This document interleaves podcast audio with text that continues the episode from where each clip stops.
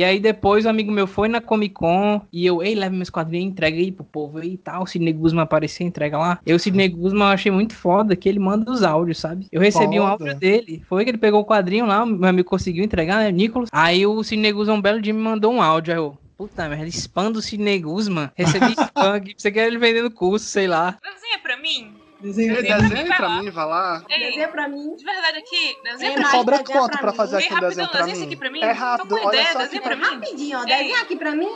Ei, vai te custar nada, Ei, tu desenha, né? Ei, pois faz um desenho pra mim. pra mim.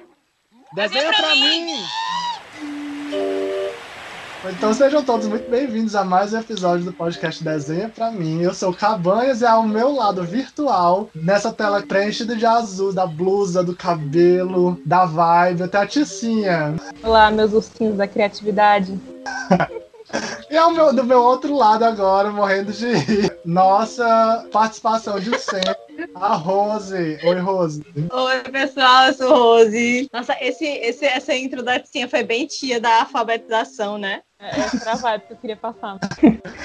e temos hoje mais um convidado muito especial para o tema de hoje. A gente trouxe o ilustrador, professor da oficina de quadrinhos, Deleon Stu. Oi, meu povo, boa tarde. Boa. Olha, eu vou ter que refazer agora, porque ninguém sabe, né, qual é o horário. Eu tava até pensando, não vou falar, não vou falar a hora que eu tô. Aí eu vou e falo. Bom dia, boa tarde, boa noite. É. Vou refazer aqui, tá? Aí depois tu ah, corta. Bom, pode ir. Oi, meu povo, boa tarde aqui, da Leão Estou falando. Ótimo. Mas tu falou boa tarde de novo. Não acredito, não. Vou dar vontade de deixar essas coisas. Na minha cabeça tava bem direitinho. Mas pode deixar então agora. Pode deixar essa Agora pode deixar tudo, não corto mais nada.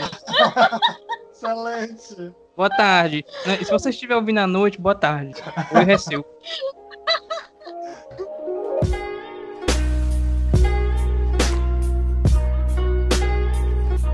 E hoje a gente vai falar sobre um dos temas. A gente sabe que ele é um pouco subjetivo, que é como começar o seu trabalho autoral, né? A definição de trabalho autoral é uma coisa que às vezes pode ser meio subjetiva, né? Até a, pela mídia que você está usando, o que você faz, o que é que você considera autoral, até que ponto é autoral, até que ponto é referência. Isso tudo pode ser um pouco subjetivo. O Deleon é quadrinista e ilustrador. Ele criou obras como Yellow Monkey, Girimum a Exorcista Assalariada, Pan ou A Visita do Fauno e Não Vá à Praia na Segunda. Ele já teve HQs publicadas semanalmente no jornal O Povo e é professor convidado na oficina de quadrinhos da UFC. Seja bem-vindo, Deleon! Obrigado! é isso aí, falou, falou tudo aí, eu acho. Não falou em Harvard, não, né? Não falei, deveria ter colocado, desculpa. Mas é isso aí. Desde 2014, já fui aluno da oficina e agora ministrando umas aulas lá e minha produção. Eu já produzi outras coisas também, mas de que eu coloco mais relevante foi isso aí mesmo tu disse. Tu sabia que uma vez a gente tava no evento de quadrinhos e eu comprei um HQ tua, um quadrinho teu, e eu acho que tu não se lembra de mim, porque quando eu peguei, aí eu fiquei elogiando e tu ficou assim, muito obrigado, não sei o que. Aí tu me deu uma outra HQ junta. Aí eu fiquei, gente, que maravilhoso. Eu tenho até hoje aqui, depois eu vou, posso te mostrar. Vale, eu não lembro nem, nem de estar tá distribuído o quadrinho por aí. Rapaz, foi mesmo. Foi, foi naquele HQ. Eu acho que foi engano esse quadrinho. Eu lembro, eu lembro de uma feira que eu acabei dando um quadrinho de um amigo meu que ele tinha comprado lá sem querer, que eu fui guardar nas coisas. Aí ele, cadê meu quadrinho? Aí o macho tava vendendo as coisas aqui. Isso foi isso aí. Caralho, velho. Achou o quadrinho do teu amigo. Achou. Olha, amigo, se você estiver ouvindo isso, você pode exigir do Cabanhas, viu? Exige de volta. Mas é verdade, foi no, foi no evento que a... Acabou de história de roubo, olha só. Você entregou, Cabanhas, eu tenho que devolver. Não, mas vou, vou deixar essa minha fama de bom vendedor aí. Eu sou assim mesmo. Uma boa pessoa, dou brindes. Mas foi, eu fiquei emocionadíssimo. Aí foi até no dia que a, a Cirlane ganhou um, um, prêmio lá e tal. Foi muito massa. Eu, eu, eu, eu me, me refresquei que eu não lembro disso aí, ó. Gente, enfim, eu, eu, acho que era, porque tem o nome lá dela Leões tudo na, na, com, a, com, a, com o quadrinho. Eu imagino que seja. É porque eu tenho histórias muito traumáticas com eventos. E aí também fui a poucos eventos também. Ah. Mas tem umas histórias traumáticas com, com eventos. E aí eu. Vai demorar um pouquinho até eu participar de mais eventos, mas eu ainda vou querer participar. Amigo, o que houve? Não vendi nada. Foi isso que eu. Ah, ah, mas é, isso não, aí é a é- vida do quadrinista brasileiro, né? Mas, mas foi massa porque, porque nos eventos a galera faz fan arte, né, e tudo mais. Aham. E aí, é, só que lá no, no, no edital tinha dizendo assim. Ah, não faço obras de terceiros, né? Só que todo mundo faz, né? Aí eu besta, né? Primeira vez que eu tava indo no evento, eu ainda tava. E aí eu e um amigo meu, né? O Nicolas Dia. Ele é quadrinista também. tá-. Aí eu, ei, Nicolas, não po- vai poder fazer fanart, não, ó. Aí ele é mesmo, acho. Aí eu, é, mãe, agora tamo lascado. E, não, vamos fazer só com autoral, bora. A gente chegou lá só com coisa autoral, todo mundo com fanart. Aí a gente ficou, ai, que beijo. Aí no final das contas, não vendemos nada. Vendemos pouquíssimas coisas lá e, e foi isso. Mas é assim mesmo, é a vida. Ai, Vai sim. começar o podcast desestimulando quem quer começar a fazer autoral de É. não tem. Não, mas é. Mas eu fui aprendendo, né? Porque a primeira vez que eu fui fazer uns indies e tudo mais, eu queria fazer uma coisa mais barata possível pra, pra, pra pessoa comprar, né? Aham. Só que eu vacilei, porque eu fiz ele todo em papel reciclado e tudo mais, né? É uma cor bem baratinha. Só que quando chegou lá.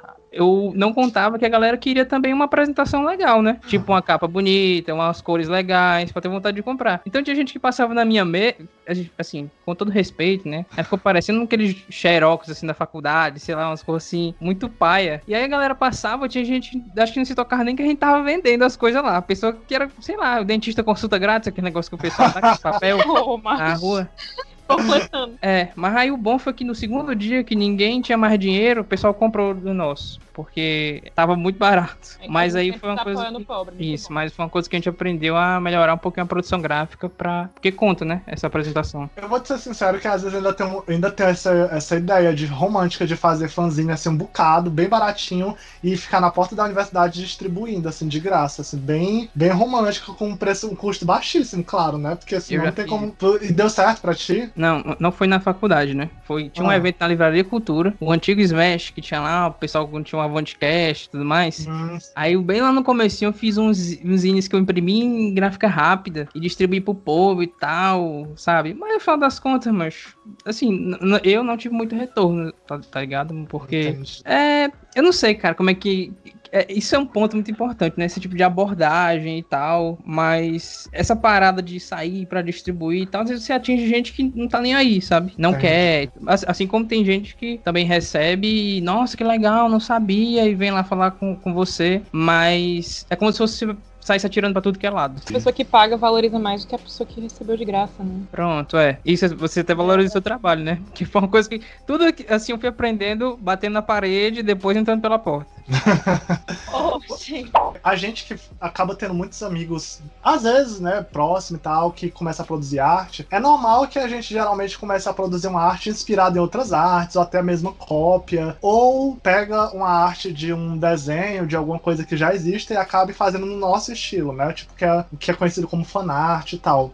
E aí, tal hora, às vezes a gente começa a sentir vontade de começar a fazer uma coisa mais autoral, uma coisa própria. Às vezes quer contar uma história própria, tem uma ideia, e aí não sabe por onde começar, não sabe até que ponto precisa estudar, quais referências procurar. E aí surgiu essa ideia de como começar um trabalho autoral. E o Deleon tá aqui porque ele tem muita experiência com autoral, né? E ele tem um trabalho autoral que é bastante divulgado, porque já teve um, um trabalho divulgado no jornal O Povo, que hoje em dia você ter um trabalho numa mídia impressa é basicamente um luxo, né? Assim, é muito raro hoje em dia. Não é, não é muito comum como antigamente, né? Rapaz, eu acho que arte autoral é que foi feito por você, né? Você se considera. A partir do momento que você cria alguma coisa, é um autor. Seja, seja lá o que for, e se prestar ou não, mas você que criou aquilo ali. Eu acho que essa arte autoral, ela começa a partir desse impulso de tentar criar algo, né? Que, que nunca foi feito. Não precisa ser uma reinvenção da roda, né? Aham. Mas desde que seja, por exemplo, se eu pegar e for fazer uma arte de um super-herói e fazer tal qual o Batman, só que pintar a roupa dele de rosa, pode ser, eu acho, sei lá. Já pode ser um começo, eu né? sou o bichão pra ficar falando o que é certo e o que é errado também, mas eu consideraria, tipo, ah, beleza. Assim, tire lá o morcego do Batman, né, e tal, que aí dá problema de marca e tudo. Mas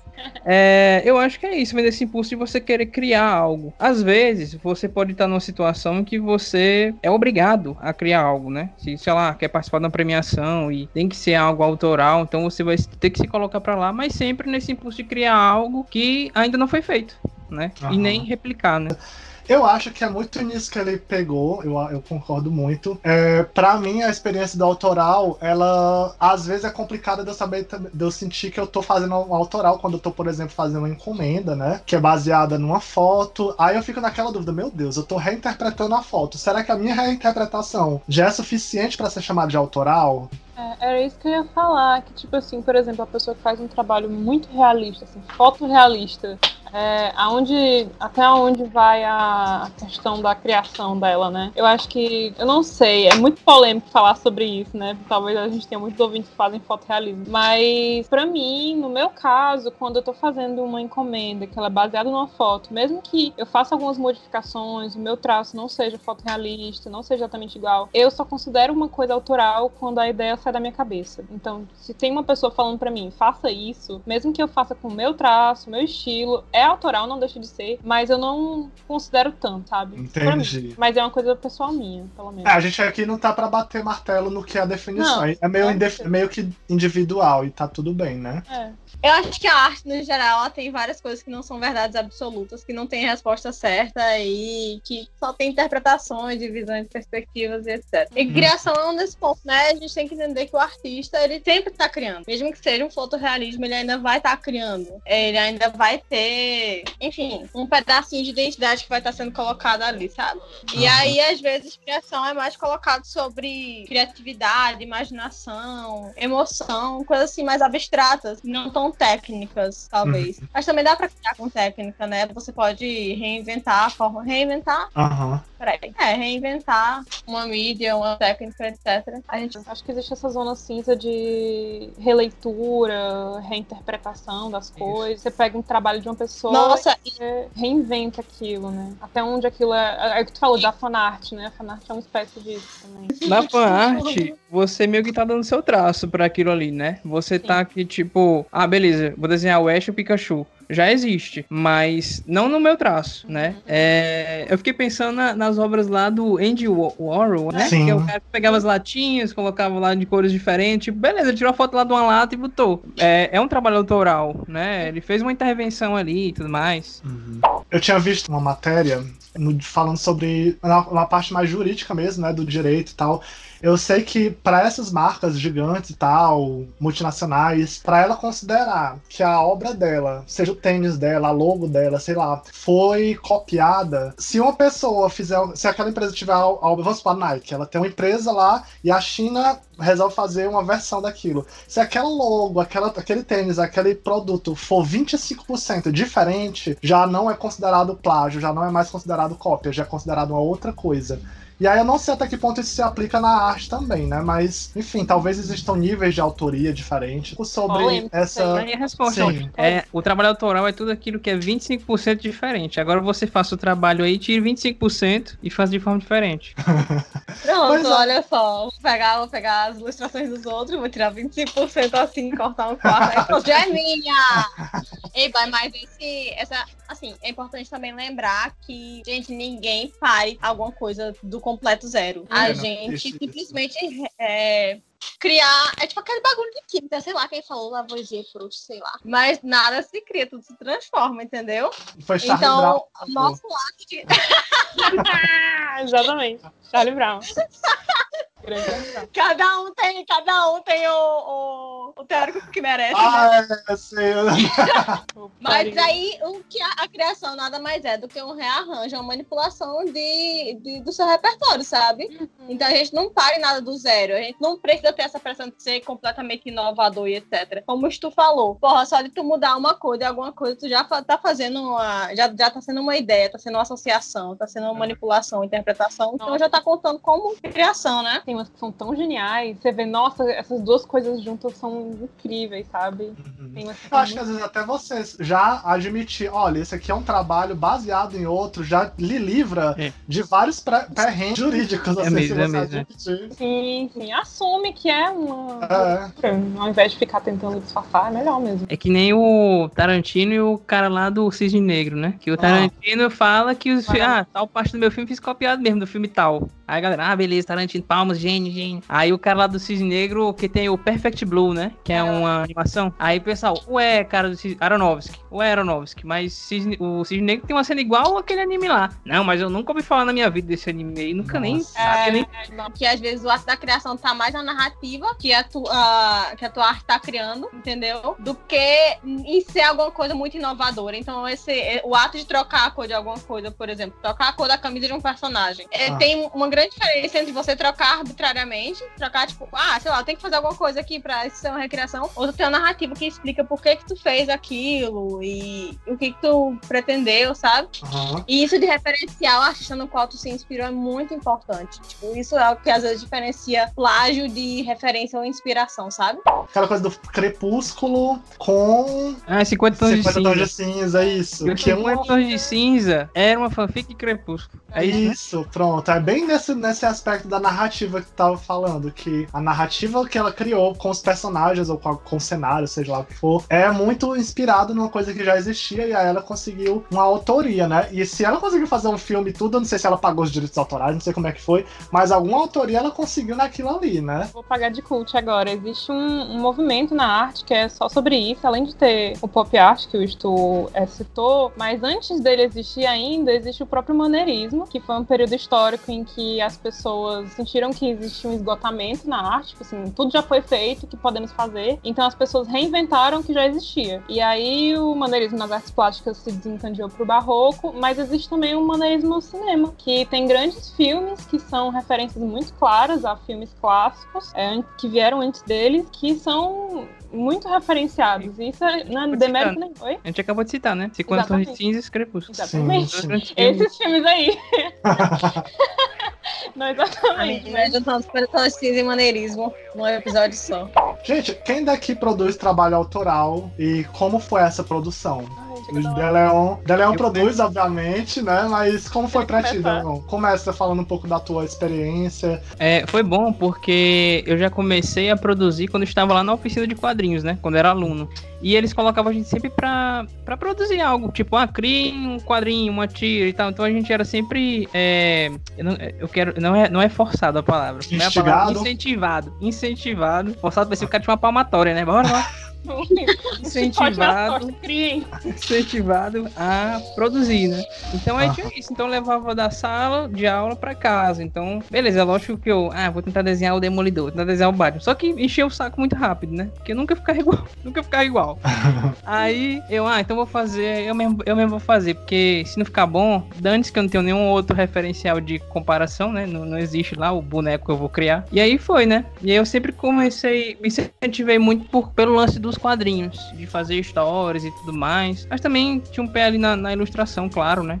Mas foi, foi bem isso. E aí eu fui tentando ir níveis, né? Mais adiante. Tipo, ah, vou fazer uma ilustração aqui que é uma pessoa. Agora vou fazer uma ilustração que com cenário. Aí agora vou fazer uma tira. Agora vou fazer uma história mais longa, né? E sempre tentando ir, ir mais além nessa, nessa autoria, né? Aham. Não foi tipo assim, ah, eu quero amanhã parir um HQ premiado que eu vou ganhar um Eisner. Tipo, foi aos pouquinhos até pra sentir uma confiança, né? Não, pelo contrário, eu acho que eu tô desistindo desse pensamento aí.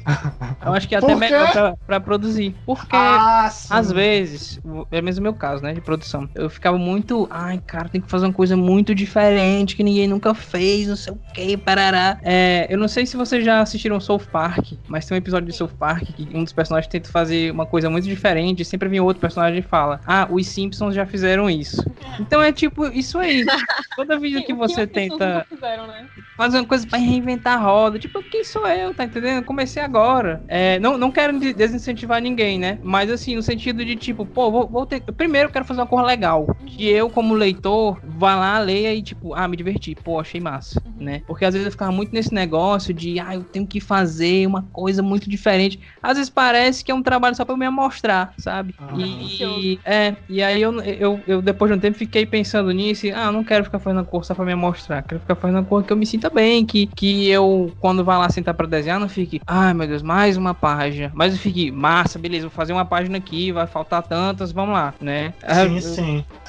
Não, mas eu acho também que eu tava vendo uma live ontem de uma pesquisadora. ela- isso, isso se aplica a tudo na vida, né? Não existe criação do zero absoluto, né? A gente sempre tá pegando obras, como né, a Rosa também falou, pegando obras, reorganizando na nossa cabeça e dando a nossa visão, né? A nosso ponto de vista, a nossa. baseada na nossa experiência, nas nossas limitações e habilidades. Às vezes é subconsciente essas nossas referências. Sim, total. Mas depois que a gente percebe, nossa, é aquela experiência que eu tive 5 anos de idade. Ou então, ah, isso é um aquele desenho que eu assistia quando 7 anos, sei lá. Verdade. E como foi pra vocês, meninas? Como é? Vocês já tiveram algum trabalho autoral? Gostariam de produzir? Menino, tu botou o dedo na. Esse, esse episódio é um dedo assim. Na minha ferida, e assim, cavocando na ferida, entendeu? Enfiou e ainda mexeu assim. Ô, mulher. Porque- Não, mas isso é um, é um BO que eu tenho, a neura. Eu gostaria de produzir muito mais arte autoral, sabe? Mas eu acho que eu tenho um grande vício em referências. E eu sei de onde é que vem esse vício. Tipo, eu sou muito perfeccionista. Então eu fico noiada de tentando pegar uma referência, mil referências pra cada coisa que eu tô fazendo. É, que não vai sair do jeito que eu quero, não vai sair. Mas enfim, né? Terapia, terapia. Eu Entendo. gosto de fazer muito terapia, pelo amor de Deus. Mas eu tenho. Eu acho que eu apostava muito mais no autoral quando eu era criança, sabe? Quando eu vejo, pego os meus desenhos bem antigos, eu sei que a maior parte das pessoas começou com reprodução. Tipo, ah, reproduzir o Goku. Ou então, desenhar o Naruto. Eu. Eu não, eu tinha muito bagulho de, tipo, criar as minhas personagens. Eu gostava muito de desenhar roupa e coisa assim. E eu sinto que era um negócio bem de. Era mais sobre. Eu não tinha as inseguranças que eu tenho hoje com a minha arte, sabe? Eu tava só Sim. fazendo um negócio que eu gosto porque eu gosto. E sei lá, eu gostava de criar menininha com roupa gótica, não sei o que, e pronto. E aí eu acho que ao longo dos anos eu fui me colocando cada vez mais pressão no nível que eu tinha que atingir, nas coisas que eu deveria chegar e no checklist de todos os fundamentos que precisa ter quando tá é, fazendo uma Aham. arte que eu acabei ficando muito mais presa à, à reprodução do que à criação em si, ao autoral. Mas também tem outra coisa, é porque também tinha um lance de eu não saber o que, que era autoral exatamente. Às vezes eu achava que autoral era só realmente tinha que criar alguma coisa muito do zero, assim, como todo mundo falou aqui, muito inovador, ou que tinha que sair puramente da minha cabeça. Tipo, tinha olha que ter um pra nada. É, tinha que ser um personagem, tinha que ter um cenário, não sei o que, tinha que ter uma história. E aí, hoje em dia, eu sei que isso não é o que me dá tesão, sabe? Vez ou outra eu gosto de fazer isso, criar algum personagem, alguma coisa assim. Mas eu acho que quanto à minha arte autoral, o que eu busco mesmo nela é muito mais a reinvenção em outras coisas, em técnica, por exemplo. Eu Aham. me interesso muito em, em um tipo de pincelada mais dura, mais brusca, assim, sabe? É, E talvez a minha arte autoral siga esse rumo, sabe? Não Entendi. Tem que parir o conceito de alguma coisa. Massa. Eu tenho vários desenhos soltos por aí, mas de dizer que foi um trabalho autoral e tal. Eu já produzi uma exposição, né? Foi. Foi um Uh. momento de. Foi um. Não, cara, foi tipo assim, tirando todo, Para, bobo. tirando todo o romantismo de você produzir É, pra expor, foi Para. sofrido. Foi um processo Aham. sofrido, porque é, foi uma exposição feita de urban sketch, né? Que é feito na rua. E tava em período chuvoso, eu tinha 30 dias pra produzir o máximo de coisas que eu pudesse. E eu, no final, produzi acho que 20 aquarelas, cada uma por dia, né? E isso é um ritmo de produção muito frenético pra mim. Não pesado. não consigo, principalmente você tá na rua fazendo tudo isso e chovendo e enfim. No fim das contas, eu gostei do resultado final, ele me rendeu me rendeu muitos frutos, tipo, eu ganhei muitos seguidores, é, muitas pessoas me conheceram a partir dali e tal, etc. Mas depois disso, eu nunca mais consegui produzir nada. Tudo que eu pensava parecia muito inconsistente, sabe? E eu já tentei pegar essa ideia e dobrar ela, criar outra. Tipo, no meu último Inktober, que eu ia produzir um rolê mais ou menos assim, mais voltado pra pandemia, sobre Fortaleza, né? Com a minha visão estrangeira de Fortaleza. Aí eu mandei essa ideia pra minha professora de desenho, ela falou: Nossa, isso é incrível, dá um TCC. E aí aquela ideia foi tão grande, no final eu só consegui produzir seis desenhos, eu acho. E eu tinha pretensão de serem realmente os 30 dias. Tinha feito todos os temas, inclusive. É, tinha uma bibliografia no meio, mas eu não. Foi uma pressão grande, assim, eu não consegui. O peso de ser uma coisa que eu tinha que fazer porque era muito grande foi uma coisa que me tirou o prazer de produzir mesmo e eu não consegui continuar. E aí realmente pretendo produzir mais pra não sei o que, mas tipo, por mim mesmo. E tenho conversado sobre muito isso com terapeuta, na verdade. Ah, É um assunto muito frequente. Não, mas isso é até uma questão que a gente traz também pro programa, né? Você precisa fazer uma, uma arte autoral, né? Tem essa, essa pressão que às vezes existe no artista ou não, né? Depende do como ele vai querer levar isso na vida dele, né? Mas é por isso que eu acho que o autoral de verdade só surge quando você parte do, da- do estágio de não pressão. É. Eu acho que os- você só descobre realmente o que que é o teu trampo autoral quando tu tá fazendo um negócio livre de pressão, de caráter exploratório e só, tipo, deixando fluir, sabe? Você Uhum. tem que parar, escutar a sua cabeça, as suas ideias, entender o que você gosta, entender o que você ama, o que te emociona, o que te inspira. E fazer isso dentro de um, um ambiente seguro, no Aham. sentido de que tem cobrança e tem algum Sem condições de saúde. objetivo muito importante. Exato. É, exatamente. Mas eu tipo, a- aproveita, Daniel, tu concorda com essa afirmação e eu, eu faço uma provocação, porque também, também não sei até que ponto eu conheci a vida dos artistas consagrados, né? Dos, mas eles também trabalhavam com muita encomenda, mas será que eles já tinham um estilo antes, né? Tipo esses Michelangelo, Da Vinci da vida, né? Como- o que que tu acha dessa, dessa proposição? Qual é a afirmação mesmo? É porque foi tanta coisa que, que, que todo mundo falou. Tirar você- uma afirmação aqui. que o artista consegue des- desenvolver o trabalho autoral quando ele tá mais à vontade, assim, Não, sem ter peraí. uma pressão. O que que tu acha? Assim, esse negócio da pressão é foda porque você tem que produzir. E quando você tem um, um prazo, né? Aham. Pra produzir. Porque, por exemplo, na experiência do jornal, uma das Sim. melhores coisas foi que toda semana. Gente, é porque. é, eu gosto de contar história, sabe? Mas é porque era, era o Nossa, seguinte. É o melhor, é o melhor, é o melhor.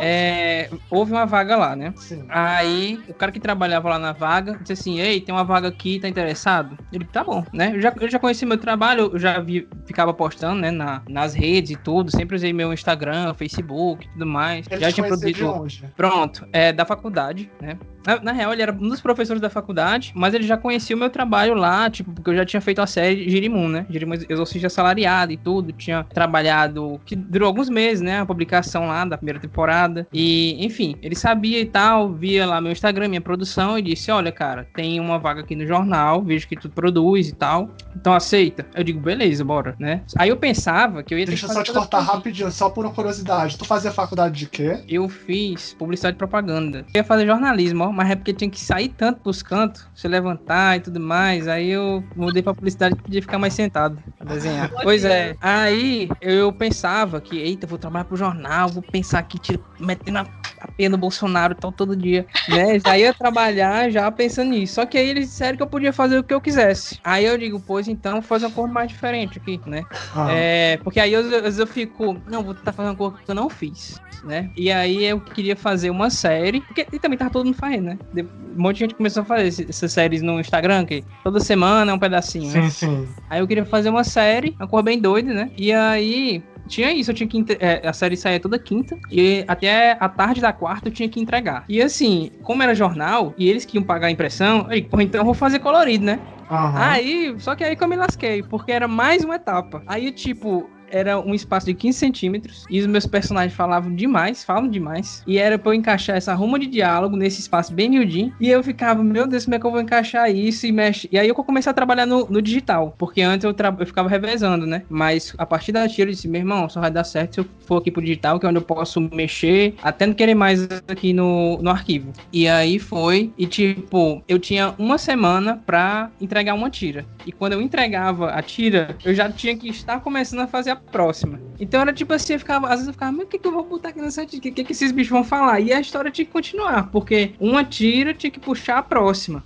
né? Porque era contínua. Então tinha todo esse, esse desafio. E assim, é, agora eu já saí, né? De Sim. lá. Então agora, pra eu produzir, aí eu paro, penso, ah, o que, que eu vou fazer e tudo mais. Mas enquanto eu estava lá, eu tinha que me rebolar numa semana pra tentar achar o que, o que é que eu vou colocar aqui, o que, que vai acontecer com esses dois. E aí eu comecei a pensar mais em planejamento. Que aí eu sentava e beleza, o que, que eles vão. O que, que, que, que esses personagens vão fazer? E começava a listar e começava a criar uns mais argumentos para eles. E eu comecei a fazer mais tiras. Ou seja, se eu tenho que entregar uma tira por semana, eu fazendo, conseguindo fazer quatro tiras em um mês, eu consigo matar um mês.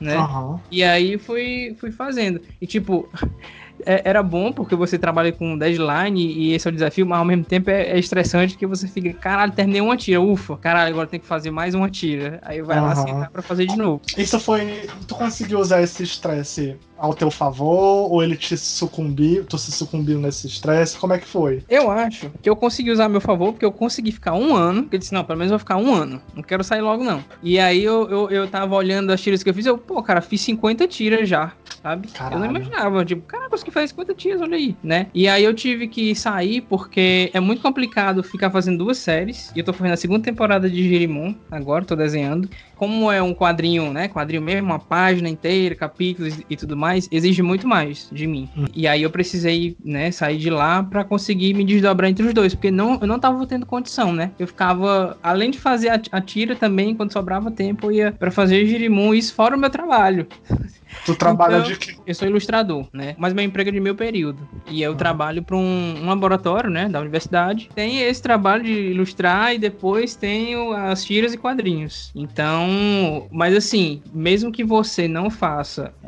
Tipo, tem alguém lá lhe chamando, dizendo, ei, cadê, né? Mas é bom ter uma, uma disciplina, né? Se impor uma disciplina. Então, tipo assim, ah, beleza, hoje é segunda. Então, às 8 horas eu acordo e. Não, né? tenho que acordar antes de 8, né? Às 7 horas eu acordo, às 8 horas já- tô todo pronto pra começar a desenhar. Só paro pra almoçar depois né? Aham. Porque se porque você vai produzir algo au- autoral, né? Então é você Sim. que você que manda em você mesmo. Então você começa a desenhar, desenhar um quadro. Ah, vou ali assistir televisão. Ah, vou ali assistir uma série. Ah, vou só dormir aqui 30 minutinhos. Aí foi duas horas. Ai, meu irmão não vai sair, né? Então, tipo, eu acabei abdicando de algumas coisas pra poder desenhar. Nesse caso aí do jornal, por exemplo, todo domingo, sei lá, final de semana, eu gostava de ficar jogando no computador. Eu parei de jogar, porque senão eu não ia dar tempo. Teve uma semana que eu, ah, não, essa semana eu vou jogar, assim, claro, mereço meu descanso. Ah, mano, foi horrível, porque eu, eu entreguei, assim, aos 45 do segundo tempo a tira. então eu disse, não, melhor eu não jogar, não passar o dia inteiro jogando, tipo, e fazer minhas coisas, adiantar, e depois eu, sei lá, vou ouvir um podcast, vou fazer uma coisa que, que eu consiga matar, assim, que isso é mais rápido, né? Se 40 minutos e tudo mais, e eu consiga voltar ao, ao trabalho. Entendi. Foda. É, pra ti, então, a disciplina, a coisa do acordar todos os dias no mesmo horário, ter uma coisa regular, foi, a- foi muito ao teu favor, né? Funcionou pra tu ser mais produtivo, né? Eu tô fazendo coisas que gosto. Sim, As séries eu faço, as histórias que eu quero contar. E eu acho que esse lance da disciplina é muito sobre também se levar a sério, né? Às vezes a gente gosta muito de desenhar, gosta muito de fazer nossa arte, mas a gente não leva muito a sério. Então acaba sendo levando a pagode. Sei lá, eu vou fazer um trampo por Hum. semana, fazer um desenho por semana. Oxe, teve já mês que eu fiz, sei lá, um desenho no mês. E aí quando você começa a se levar mais a sério, dizer, não, pô, eu sou um artista, eu preciso ter responsabilidade quanto a isso, eu preciso demandar um tempo, estudar e, enfim, ter um tempo de qualidade pra fazer isso, né? É porque às vezes eu tô produzindo aí, vou desenhar alguma coisa e não consigo. Tinha uma cena lá que eu queria desenhar o povo lá sentado na, numa mesa, é, comendo, e eu não consegui, não sair do jeito nenhum do jeito que eu queria. Eu ficava, e agora, e agora, e agora? Aí eu chega um ponto que você tem que largar a mão também. Tipo assim, olha, eu vou desenhar e do jeito que sair, o importante é o povo entender. Dá pro pessoal entender que tem um povo aqui comendo na mesa? Dá? Então pronto, beleza. Ah, mas a perspectiva tá errada. Ah, mas não era assim que eu imaginava. Bola pra frente, sabe? Nas próximas produções você ajeita isso. Porque se eu parar pra ajeitar essa cena, tipo, eu tenho que fazer 50 páginas. Se eu parar pra ajeitar essa cena, e em específico, ficar estudando, sei lá, um mês, uma semana, pelo amor de Deus, mas toda cena que eu vou. que se eu for parar pra ajeitar isso aí, não vai sair nunca. Ou se eu ficar voltando pra ajeitar, é isso aí. O que passou, passou, né? O importante é, dá pra entender. Deu pra entender, o pessoal vai entender, vai, ficou, sei lá, compreensível. Ah, beleza, então, fazer a próxima. Vez eu tava vendo um vídeo sobre perfeccionismo, tipo, como lidar com perfeccionismo. E uma das dicas que o cara dava era, tipo, mire sempre em 70%, não em 100%. Tipo, ah, você conseguiu chegar em 70%, Eu entendeu? então tá tudo bem. Foda. Ah, é ótimo. Eu sei, esse, esse boy é ótimo, ele dá conselhos muito bons. E aí, esse lance do, do- da arte, às vezes, é muito sobre, tipo, ah, a ideia tá ali. A- a- é sobre comunicação, entendeu? Então a mensagem foi passada. Beleza, fechou. Pois é. E assim, a gente também tem que entender que, nossa, gente, nosso crescimento ele vai ser feito. A gente vai ah, pisando assim, criando escadinha com os nossos erros, porque, boy, dificilmente a gente vai ficar realmente. A gente não vai estar sempre feliz com o que a gente vai produzir. Na verdade, pouquíssimas vezes eu acho que a gente vai dizer, caralho, isso ficou perfeito. Mas a gente tem que entender que cada coisa, cada erro é um aprendizado, entendeu? Você tá num processo ali, bola pra frente. Eu queria trazer pra cá o, agora esse, esse aspecto que é tentar a gente elencar o, o que são as coisas que bloqueiam a gente na hora de criar um trabalho autoral, né? Quais são as coisas que meio que empacam o artista na hora de desenvolver um trabalho que é só dele, sei lá, as inseguranças, se é o mercado, o medo de não ter técnica suficiente. No meu caso, é tema. Né? Que às vezes eu fico assim, tipo, ah, antes eu tinha um negócio, eu queria fazer um filme do Wes Anderson em quadrinhos. Sim. Aí eu ficava e ficava, não vai ser agora, vai agora eu vou fazer. Aí eu fazia lá e ficava uma merda. Aí depois tentava e não dava certo. Aí eu entrei numa crise que eu, eu, eu queria fazer um quadrinho, sabia que eu, que- eu queria fazer, mas não saía, né? Foi depois do Pan, né? Que eu, eu- fazia séries dramáticas. Aham. Aí não saía, não saía. Eu, meu irmão, o que, que eu vou fazer e tal? Aí eu, ah, quer saber? Eu vou fazer uma coisa que eu, pelo menos, me divirto fazendo. Tô fazendo pra mim mesmo. Aí eu fui fazer Girimum, que eu go- gostava de shonen e tal, de lutinha e tal, não sei o que. Ah, quer saber? Vou fazer isso aí mesmo. E aí foi um negócio que, de repente, foi vrum, consegui fazer. Eu não tava conseguindo nem fazer o esboço do meu quadrinho do Wes Anderson, né? Que, que eu queria que tivesse 20 páginas e no final eu fiz um de 50 lá pra, pra, pra, pra Girimum. E foi nesse esquema de tipo, ah, vou tentando aqui fazer, eu nunca fiz isso, mas vamos lá. E aí fui fazendo e, e, tipo, eu sei dos problemas que tem, né? É, é lógico, e, e eu guardo é, isso pra melhorar na- nas próximas, né? Quero continuar fazendo. Mas é muito bom você olhar pra trás e ver, tipo, caralho, olha só o que eu fiz, entendeu? Porque se eu tivesse, ah, eu tenho que fazer o meu quadrinho dramático, não sei o que, não sei o que, e não conseguido, e, e forçado, forçado, forçado, e não sair isso, nossa, caramba, cara, eu ia estar até hoje, sabe? Ou, ou então talvez eu tivesse feito qualquer coisa, né? Que eu não ficasse sa- satisfeito. O tema O tema, né? né? Que é que o, o que você quer é, e o que vai lhe agradar. É lógico, né? Que isso em proporções que você está fazendo você mesmo, tal, que é, Aham. enfim, não é ninguém tá pagando. Deleon, tu já teve alguma dessas preocupações, tipo, cara, será que o meu trabalho é comercial o suficiente? Será que eu vou atingir públicos? Como é que é pra ti essa, essa questão? Existe essa questão? Ah, já, claro, claro. Quando eu fazia esses, esses quadrinhos mais dramáticos, eu tinha plena certeza, eu tinha plena certeza de que ele não era tão comercial assim, né? Porque eram, eram, eram coisas mais adultas, temas mais assim. Eu acho que eu acabei migrando pra um tipo de, de história, de contação de história, que talvez seja um pouco mais comercial. Mas não, eu não migrei pra isso justamente porque seria mais comercial, mas porque eu queria falar sobre aquilo, né? Uhum. Eu vejo o que eu- a parada que eu tô produzindo e às vezes fico, é, beleza, dá pra eu, sei lá, fazer uns adesivos disso aqui e, e que querer vender, né? É, eu posso fazer um adesivo do macaquinho amarelo pra vender. Eu acho que eu Aham. venderia mais do que um cara, um cara classe média branco chorando, né? É, então, isso aí foi um pouco natural, mas é interessante a gente se atentar também a olhar isso, a analisar outros artistas, artista que tá vendendo, é, que tá bombando e por que que tá dando certo, e artista que tá bombando e não tá vendendo, por que que ele não está vendendo, tá entendendo? É o público, que é, né? Vez em quando eu fico, eu acompanho vários artistas, aí eu fico traçando paralelos, assim, ah, por que que esse aqui tá tão bom? Ah, por que que esse aqui não tá tão, indo tão bem? Ah, olha a campanha do Catarse desse, olha o apoio esse desse cara aqui. Ah, Porque não necessariamente eu falei, ah, quadrinhos dramáticos e tal, né? Não quero Ah. dizer que não vendem, mas depende muito da abordagem, né? Que você vai ter. Da- E- do seu público também, né? Pronto, Às é, vezes você exatamente. conseguiu já consolidar um certo público que tende pra um, um aspecto, né? Pra um tema mais do que pra outro. Isso ainda é uma parada que eu fico, caramba, como é que eu vou conseguir público? Porque cada vez mais difícil você conseguir seguidor, que toda vida o algoritmo muda e não sei o quê. Sim, nossa. E eu queria, eu queria ter tantos seguidores no Instagram, e eu acho que eu, eu não consigo, sabe? Aí eu fico, aí depois de um tempo pra cá, eu fiquei, ah, quer saber? Dane-se, são só números. E tipo, tem gente que tem, sei lá, meio milhão de seguidores e tu vai ver lá a postagem, tem dois mil. Parece muito pra Sim. gente, mas na verdade é muito Nossa. pouco. Tá E às vezes você ter muito seguidor não necessariamente quer dizer que você trabalha muito, que você produz muito, né? Uhum. É, às vezes tem muito artista que tem pouquíssima visibilidade nas redes sociais, mas tá lá super bombando, fazendo, produzindo e sendo feliz, né? Sim.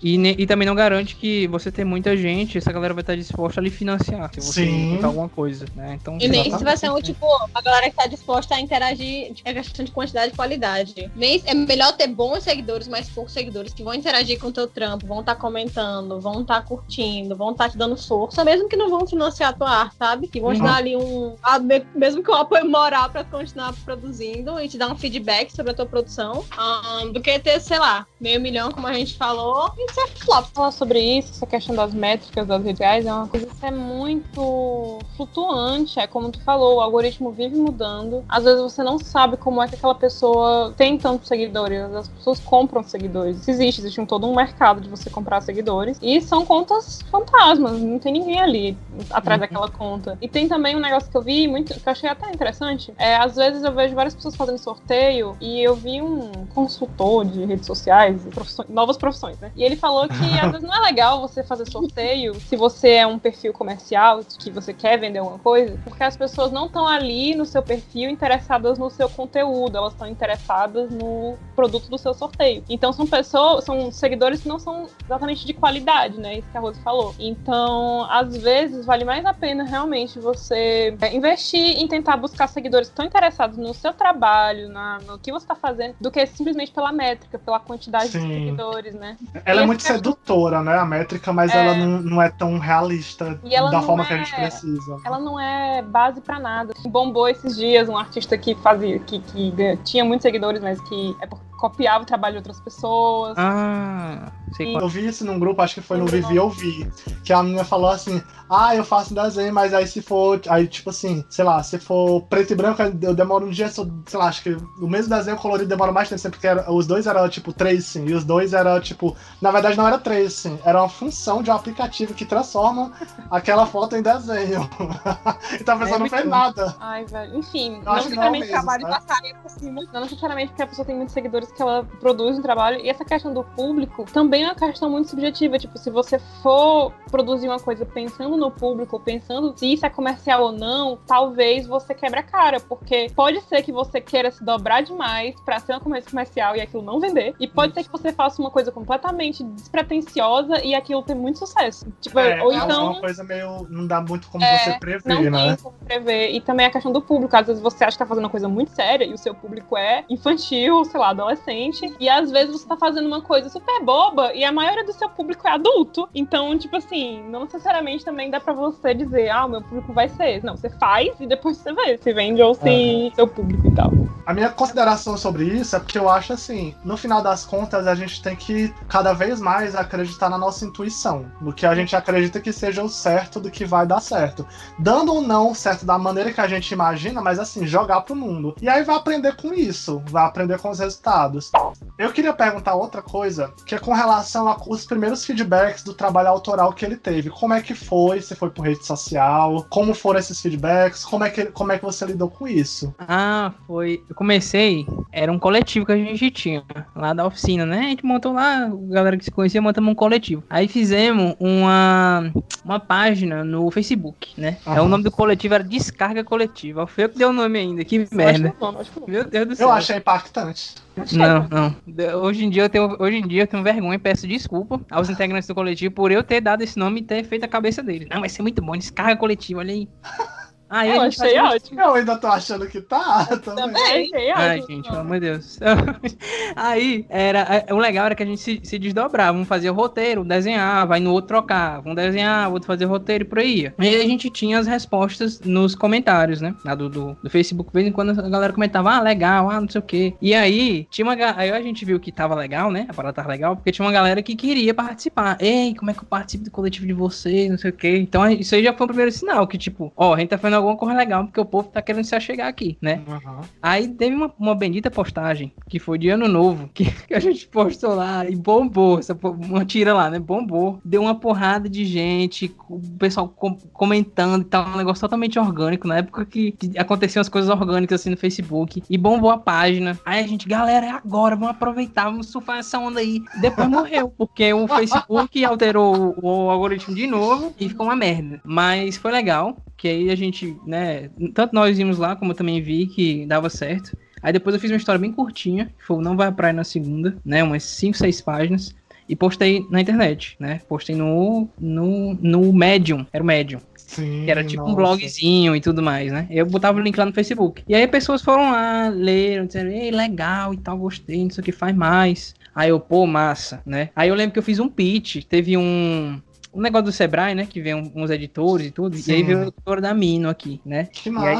fiz um Como foi esse, esse evento? Foi assim, você é, elaborava uma proposta, né, de, pra um quadrinho, chegava lá e apresentava. É, acontece, eu preparei todo o pitchzinho, né, e tudo mais. A editora que eu tava mais interessado era na Mino mesmo. De, Ah, eram várias lá. editoras, então. Era, era, tinha a Mino, tinha a VEC, tinha aquela Jupati, né? Tinha uma que era daqui, que era lá que até faz cor pra Jornal Povo. E aí, acabou que deu certo, né? A da Mino lá, é, disse assim, ei, vem cá, vamos conversar. Deu certo assim, né? Vem cá, deixa eu te, te apontar umas coisas. Ela falou do meu trabalho, de acharam legal umas coisas. Tinha outras coisas pra melhorar e tudo mais. Enfim, resumindo, não, não deu, né? Não publiquei nada pela mim, né? Porque senão vocês saberiam. Mas foi muito bom porque eu tive esse feedback, sabe? Eu tava vendo Massa. que, ah, tô indo por algum caminho aqui, né? E aí depois o amigo meu foi na Comic Con e eu, ei, leva meus quadrinhos, entrega aí pro povo e tal. O Sidney Guzman apareceu, entrega lá. Eu, o Sidney Guzman, eu achei muito foda que ele manda os áudios, sabe? Eu recebi um Foda. áudio dele. Foi que ele pegou o quadrinho lá, meu amigo conseguiu entregar, né? Nicolas, abraço, Nicolas, ilustrador e quadrinista. Vão lá. Arrasa, arrasa. Um agora lá no Press, né? Isso. Aí o Sidney Guzman um belo dia me mandou um áudio. Aí eu, puta merda, spam do Sidney Guzman. Recebi spam aqui, você quer ele vendendo curso, sei lá. Aí era ele falando, olha o seu quadrinho e tal. É, achei ok. Isso aqui foi bom, isso aqui não. Aí eu, isso aí é tipo, a gente leva pra melhorar, né? As coisas. Então, um dia que eu tiver um- alguma outra oportunidade dessas, eu vou tentar mais uma vez ver é, algum feedback aí. Se eu tô indo pelo caminho certo, não, enfim. Mas eu esqueci de qual era a pergunta. Não, era isso mesmo, é como tu lidava com os feedbacks, né? Prim- os prim- Ah. os primeiros trabalhos e tal, porque o que eu quero, o- a questão dessa, dessa, desse tópico é porque assim. Às vezes as pessoas recebem um feedback e elas. Primeiro, pode ser um feedback maldoso, e aí isso pode ser pra arrasar a pessoa, né? A pessoa que tá dando feedback, ela tá dando feedback maldoso por N motivos, pelas frustrações dela, mas acaba que isso atinge a- o artista. Ou então não é maldoso, mas é uma crítica que a pessoa poderia mudar pra- pra criar um trabalho mais interessante. Mas a pessoa não, não recebe aquilo de uma maneira feliz, assim, de uma maneira positiva, e acaba usando aquilo como pretexto. Ah, já que é assim eu não vou fazer mais nada porque minha arte não vai ser compreendida, eu sou muito bom pra vocês, ou então eu nunca vou ser bom, eu nunca vou ser maravilhoso o suficiente. Então ela se coloca numa situação de extremos, né? Então, É, Ou tem um raivoso ou tem um pobre coitado, né? O raivoso é, É. ah, ninguém me entende, e o pobre coitado é, ah, não presto. Mas Exato. você tem que melhorar, né? Eu, como, como bom leitor e, e telespectador de shownens, sempre vou, não, agora eu vou ter que dar o meu melhor, vou ter que, que fazer e tal, melhor, melhorar. Porque tem que ser assim, né? Porque senão não, não vai pra frente, né? Senão não rola. Eu também tenho umas pessoas, né, que eu, que eu peço feedback e tal. Tem minha namorada, sempre mando pra ela, olha, tá aí, tá legal. Tô desrespeitando alguém e tal, não sei o quê. Porque eu Ah, sempre, sempre, tenho essa preocupação, né, também, porque eu sou uma pessoa só, né? Então, Aham. às vezes, e às vezes como eu gosto de fazer palhaçada, né, no- nos quadrinhos, é, eu tenho medo, assim, de acabar agredindo alguém, né? Tipo, sei lá, às vezes acontece. É, e isso aí é muito eu- massa que tu falou, desculpa te cortar, de ter sempre, digamos, os teus leitores betas, né? Que são aqueles Isso. que dão a tua opinião. Quem são pra ti? Pronto, aí tem minha namorada, né, primeiro. Aí depois tem os meus amigos mais próximos, tem o, o Robson, que é um grande amigo que eu levo desde a da época de... Antes da oficina, na verdade, eu conheci ele por acaso, depois a gente se... se a gente passou pra oficina, né? Aham. E ele também é meu leitor. Tem o Nicolas, tem a Débora, o Márcio, Natália, Nádia, enfim. As pessoas que estão próximas a mim, aí pode ser tanto gente que é da, de, de quadrinhos ou não, né? Aham. que tem as opiniões que eu acho que, ah, relevante, beleza, é, vamos lá. Mas assim, né, eu, eu também levo, porque às vezes uma, uma pessoa dá uma opinião, e é porque eu vou mandando pelos capítulos, sabe? Aí a Aham. pessoa dá assim, ah, mas por que ele usa tal coisa, não sei o que, eu não entendi. Às vezes eu fico, ah, mas isso aqui eu vou, vou mostrar mais na frente, então continua do jeito que tá. Ou então, às vezes, eu tenho uma crítica que é, ah, mas esse quadro aqui da página 3, e sendo que eu tô, sei lá, na página 40, às vezes eu fico, ah, beleza, cara, mas eu vou consertar da próxima que eu for fazer, que for pare- parecido, porque eu não vou poder voltar pra, pra alterar tudo. Mas Aham. na maioria das vezes eu, eu gosto muito das, dos feedbacks que o pessoal dá, né? Dessa galerinha mais, mais próxima, porque, enfim, me, me, me encaminha, me, me, dá, me dão dicas tal, ver onde é que eu tô. É sempre bom ter alguém pra ler assim. E também ninguém é desrespeitoso, né? Aham. E também o pessoal tem a liberdade pra falar comigo quando uma coisa tá legal, quando não tá. Porque às vezes é foda de você pegar uma pessoa que ou, ou diga, ah, tá ótimo, perfeito, amigo, arrasou, lacrou, pisou, foda, não sei o que e tudo mais, e tá uma merda, né? E a pessoa tem vergonha de falar. Ou então a pessoa chegar e dizer, ah, não.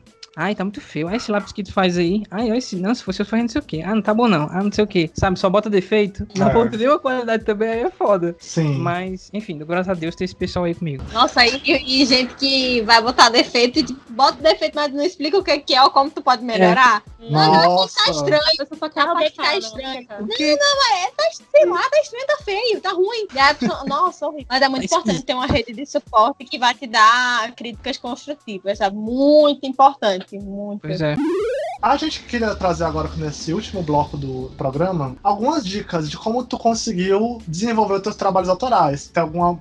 Seja o processo de busca de- das referências, alguma coisa que te estimulou a criatividade. O que tu achar que foi interessante. Eu acho que uma coisa que ajuda muito é você ler, né, quadrinhos, é, assistir filmes, ver séries, falar com, conversar, enfim, tudo isso ajuda porque você vai criando, ah, o que que eu gosto de fazer, né? Ah, qual o tipo de filme que eu gosto de assistir, qual tipo de diálogo que eu gosto de ouvir. E aí tudo isso vai, ah, qual tipo de cena que eu gosto de ver, né? Se você for, sei lá, eh, você for fazer uma, ilustração, o tipo de fotografia que eu, que eu curto. Tudo isso ajuda você montando uma, uma biblioteca visual, assim, olha, falei até bonito, hein? Biblioteca visual que vai lhe ajudar. Tipo, na hora que você quiser fazer, ah, eu tô precisando fazer um. Meu, meu quadrinho, por exemplo, né? Que era Girimon. Eu queria fazer um, o meu próprio shonen. Mas não é tão shonen assim, mas o meu próprio shonen. Mas eu não queria que fosse igual ao dos japoneses. Porque eu não sou japonês, né?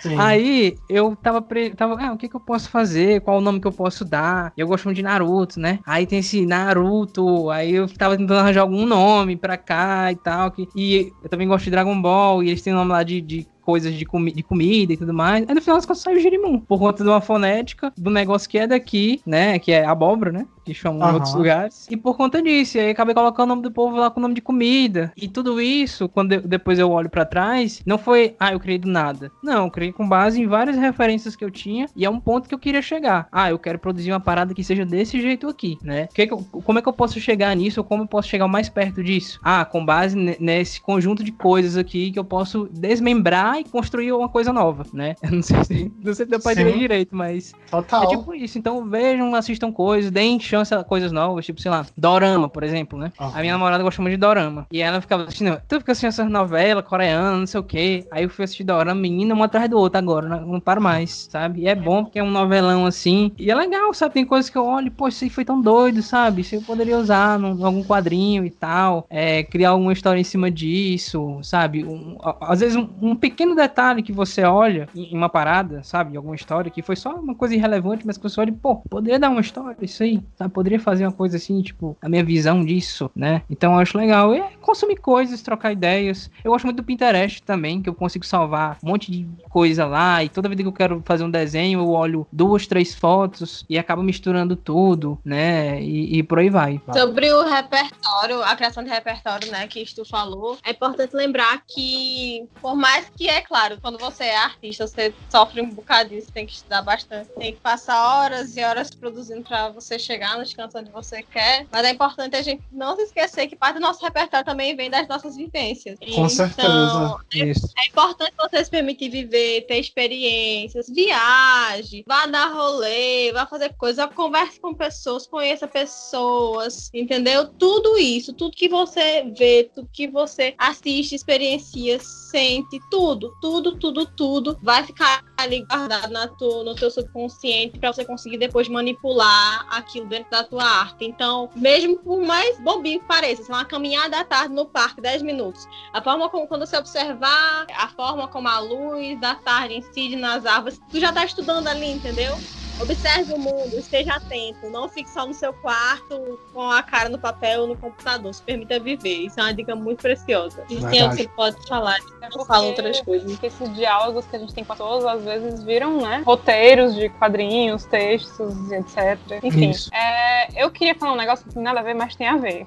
que é assim, eu sou estudante de arquitetura. E quando eu comecei a fazer projeto, eu ficava muito escorada nos professores, nos professores que iam, como é que a gente, como é que a gente fala? Nos professores que, que vão te orientam. auxiliar. É, os Aham. professores orientadores, né? Que eles vão dizer, ah, faça isso, bote isso aqui aqui, isso aqui fica melhor assim. E aí, quando eu entreguei meu primeiro projeto, eu tive uma crise, porque eu fiquei na minha cabeça, nossa, esse projeto ele não é meu, ele- esse projeto é do meu professor, porque eu não mantive muito minhas ideias e eu me dobrei demais as ideias do meu professor. Eu fiquei em crise, e aí eu conversei com a minha terapeuta, e aí ela perguntou assim: quando você começou a fazer seus desenhos, você fazia como? E aí aí eu falei, ah, eu gostava muito de, de desenhar as coisas que eu gostava de assistir, os desenhozinhos que eu gostava de ver e tal. Aí ela falou, então, você tava copiando, entre aspas, as coisas de outras pessoas. E com o tempo, muito naturalmente, é uma coisa que vem assim, de uma maneira mais humana possível, você começa a criar. Você vai criando essa ruma de repertório, que tu falou. E aí, com o tempo, você sente a necessidade de criar uma coisa sua, sabe? É tipo assim, completamente humano, natural. Todo ser humano tem a necessidade de criar. Se você não tá conseguindo criar, mesmo muito tempo tentando, às vezes o problema não está, como é que eu posso explicar? Não está na sua ideia, mas na mídia que você está tentando. Às vezes é porque você está tentando fazer, sei lá, uma ilustração e o seu rolê é fazer um quadrinho. Ou então você está tentando fazer uma coisa tradicional e o seu rolê seria fazer uma coisa no digital. Ou então, sei lá, vocês entenderam a ideia. Às vezes, Uhum. às vezes seria o meio e não o fim que, seu, que é o problema do, do, do seu conceito. Então, tipo, é normal e é muito bom a gente ter pessoas que, que sejam uma rede de apoio, de feedback e tal, mas essa questão da intuição é muito importante, é uma coisa que é com prática mesmo, é com o tempo, você vai criando confiança. Total. E é bom também, de- depois que você cria essa confiança, você quebrar essa confiança da sua zona de conforto. Mas aí isso é coisas para próximos episódios, né? Papo para próximos episódios. Massa. O que eu queria falar é que a gente às vezes vê uma obra e acha ela original, mas acho que a grande questão dela ser tão original pra gente é só uma. É porque a gente não conhece as referências que o autor utilizou. Então, assim, Aham. esse é o segredo pra ela soar tão original pra gente. Porque, por exemplo, se o De Leon nunca tivesse falado dessas referências que ele teve, para muitas pessoas que ou não são da mesma geração ou que não assistiram as mesmas coisas, elas nunca iam saber. Então, tipo assim, não é que seja esconder o jogo, mas assim, tem referências que são. Elas, as referências passam pelo seu, pela sua vivência, e aí você bota ela no mundo de uma outra maneira. Então, tem essa, parada também, né? Ou seja, plagiem de desconhecidos. Exatamente. Né? Plágio é aceitável. E eu vou dizer é- exatamente, né? Ainda confirma.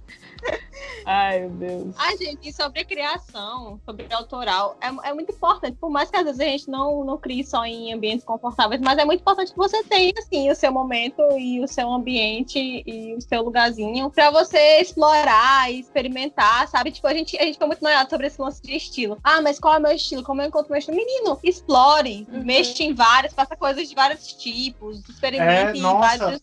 Tu me lembrou agora de uma coisa. Menino, Não é, tu me lembrou agora de uma coisa de. É muito bom você ter um caderno de desenho que você não mostra pra ninguém. Uhum. Que você desenha só pra você mesmo e você só tá lá, você tem a liberdade total de não de enlouquecer ali e ninguém se importar, porque ninguém nunca vai ver, né? Uhum.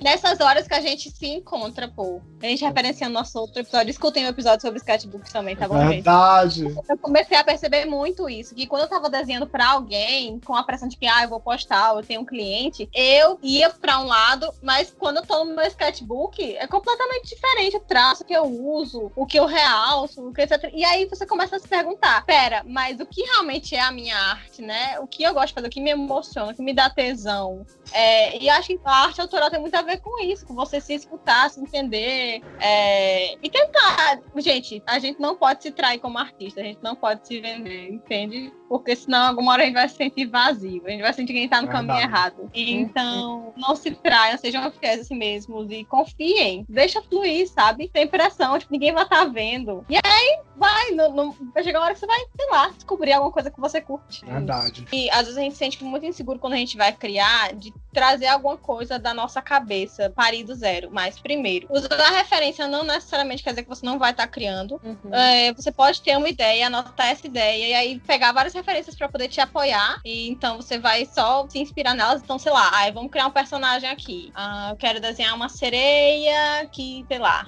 Vamos lá, criar um personagem. Vai, fala um personagem aleatório aí. Lula. Enfim. Lula Você seria. pode ir buscando, pronto, o Lula sereia. Você pode buscar fotos do Lula, aí você busca fotos de sereia. Aí eu quero, sei lá, o Lula sereia drag. Você vai Você buscar tá falando do Lula. Molusco ou do Lula ex-presidente? Esse é o, é o ponto máximo do nosso personagem. Pode ser qualquer um.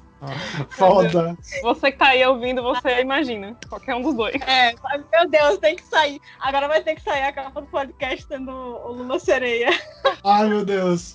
Ai, que ódio. É bom. Então, é, é, enfim, primeiro que você não precisa, justamente, você pode usar referências tranquilamente, sem achar que você tem. Isso não é é? invalida a sua criação. Segundo, você também não precisa usar referência, sabe? A gente é muito perfeccionista, muito ligado a que tem que estar perfeito, não sei o quê. Pô, deixa a parte do que você não sabe como é pra sua imaginação. Vai, coloca de qualquer jeito. É, e se você não sabe como fazer alguma coisa, aí cabe ao estudo, vai estudando coisas que te interessam, que você sabe que vão ser importantes no teu processo de criação. Então, para quem trabalha com concept art, tem que estudar muito sobre anatomia, luz, sombra, textura, material, etc. E o lance da referência e dos estudos é aplique, sabe? Não só reproduza o que você vai aprender em um canto, sai aplicando. Então, tipo, Ah, ai, aprende a cabeça nessa posição. Tá, então vai lá, explore, cria alguma coisa com aquela informação que você acabou Uma de coisa- aprender. É um processo de leitura. Tipo, É. você aprende primeiro como é que você.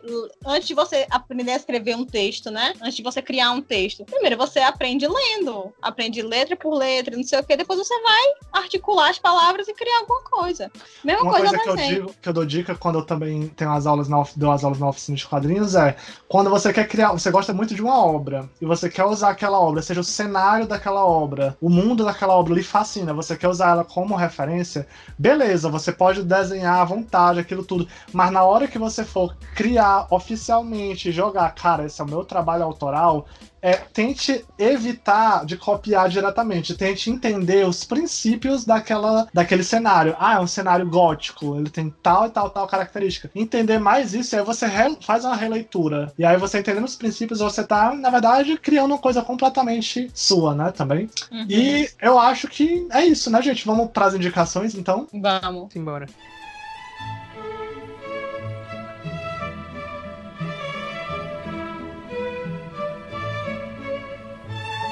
Posso abusar aqui da hospitalidade? Claro! Eu vou indicar três coisas, mas Show. são diferentes.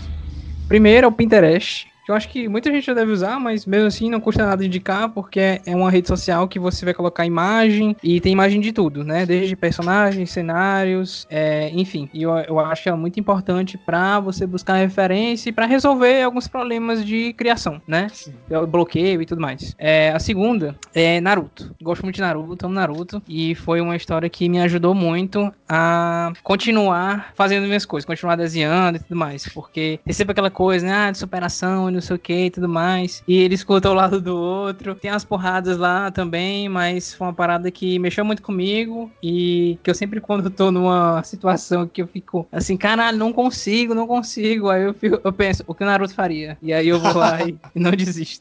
É, e a última indicação é livros de mitologia, né? Eu gosto muito de livros de mitologia, de, de mitologia japonesa, grega, é, tem a nórdica. Eu tava vendo de tentar pegar uns que são complicados de achar, por incrível que pareça, que é de folclore, é, tem indígena também. Enfim, Perfeito, mitologias meu Deus, que vocês puderem é, pesquisar sobre mitologia, ou lendas, né? Eu acho muito legal, porque são histórias muito doidas, são histórias muito loucas, assim, tipo, quando eu digo doidas e loucas, é um lado muito positivo, porque é muito massa. E poder aplicar isso em algumas obras, né? Tipo, claro que do nosso jeito. Você não precisa colocar tal qual como é lá. Mas às vezes sempre tem um elemento aqui ou, ou acolá, tipo, interessante que dá pra você usar. Tipo, olha só que legal essa, esse caso aqui. Tipo, se fosse nos dias de hoje. Então, se determinada situação fosse por conta disso, tipo, um dos contos que eu li, né, de, de um dos livros lá, acho que era de mitologia japonesa, é, a- a- acontecia, tipo, determinada ação que eu, ah, beleza, vou criar um personagem que executa determinada ação e a minha história vai se desenrolar em cima disso, né? Então, tipo, me ajudou bastante. Então, eu acho que talvez possa ajudar outras pessoas também, porque às vezes dá um help, assim, em, em- você poder buscar é, outras inspirações, né, e paradas assim. Com certeza. Muito boa, nossa. Eu vou indicar, eu adorei, arrasou tu. Eu vou indicar um livro que eu tô lendo agora. Ele é, se chama Como Escrever Séries. Roteiros a partir dos maiores sucessos da TV. A autora é a Sônia Rodrigues. Ele é um livro que tem uns conceitos que eu já conhecia e tal, são muito bons, mas ele traz uma outra visão muito boa e com muitos exemplos, assim, para quem tem uma certa dificuldade para se concentrar, esse livro é bom porque ele traz exemplos cotidianos, assim, bem práticos. E aí eu gosto muito disso, de quem ensina você a como botar a mão na massa de fato, né? Como construir um roteiro, uma série, assim, super legal. E eu tô curtindo. Eu tô no meio dele, mas eu já fiz algumas anotações. É bem legal. Rose. Uhum. A gente, é, a minha primeira indicação, o Instagram, é, o nome é o underline Rafa underline Pires. E aí, é, o nome dele é Rafael Pires. E é um ilustrador que, na real, ele divulga coisas, dicas de como ser um freelancer de sucesso, sabe? Dá pra quem tá começando no mercado, quem tá boiando assim, e quer saber sobre clientes, sobre precificação, sobre público-alvo. Ele, ele faz o conteúdo voltado especificamente para isso. E, e minha segunda indicação é pra vocês pesquisarem desafios ou dicas de como é, estimular sua criatividade atividade no YouTube, na internet, sei lá. Uma coisa muito boa é fazer esses desafiozinhos, esses challenges do de tag, ou então coisas como Inktober, Mermaid, pra quem não sabe o que são, Inktober acho que a gente já citou em outro episódio. Mas, a gente vai fazer é... também, a gente vai gravar um episódio específico depois sobre o Inktober também, tá, tá nos nossos ah, filmes, é. né? O Inktober, é, o Inktober, vocês procurarem o que é, vocês descobrem aí que tá mais longe, mas o Mermaid tá perto, hein? O Mermaid, vocês sabem o que é o Mermaid? É, não, agora que você tá falando, eu,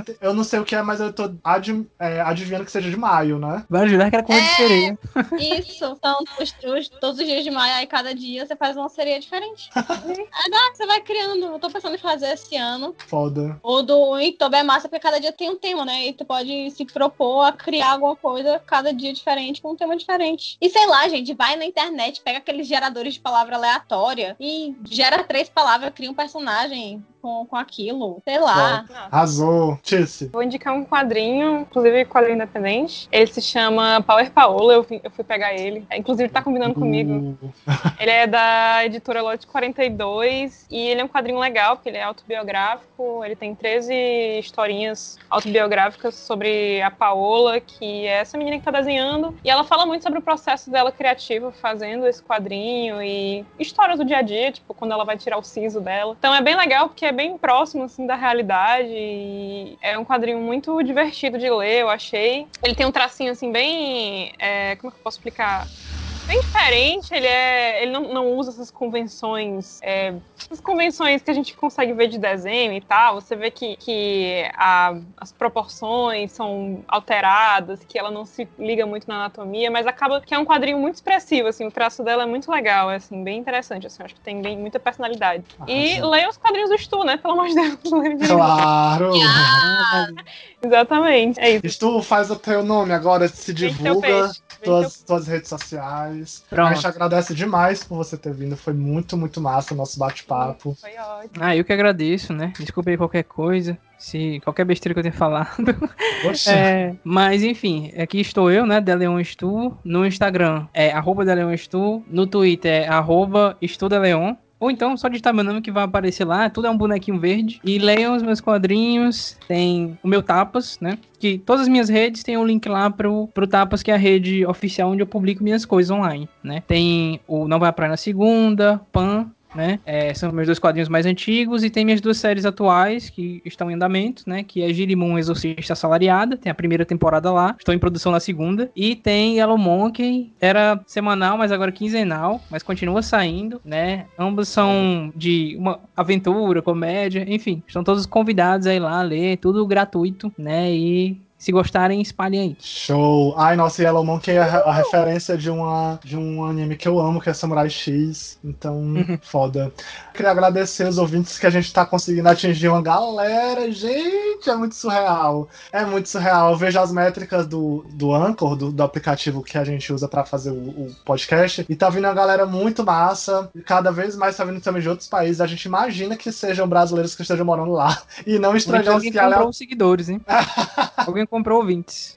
Nossa, oh, oh. Excelente. Mas aí a gente agradece muito a vocês. Agradece a divulgação que também tá tendo. É, divulguem cada vez mais também, né? Botem nas suas redes sociais, nas stories do Instagram. É muito bom pra gente se estimular também, né? Ouvir feedbacks dos ouvintes é sempre muito legal pra gente. Tem episódios também mais legais aí, se você caiu de paraquedas nesse episódio agora. É, a gente tá vendo que tem uma galera que tá maratonando a gente. Isso, a gente já comentou no episódio passado, mas é sempre muito, muito surreal imaginar que tem uma galera que para e, tipo, gosta do episódio e vai lá e escuta os anteriores. E sigam a gente, né? Se vocês ainda não seguem a gente, tá errando muito feio. O nosso Instagram é arroba desenha pra mim pode, o nosso Twitter é arroba desenha pra mim. E também podem mandar e-mail pra gente. Nosso e-mail é desenhapodcast.gmail.com. E é isso, gente. Até o próximo episódio. Yay, episódio. show! Partiu! Obrigado, Deleon! Eu que agradeço, falou demais. Obrigada. Ótimo.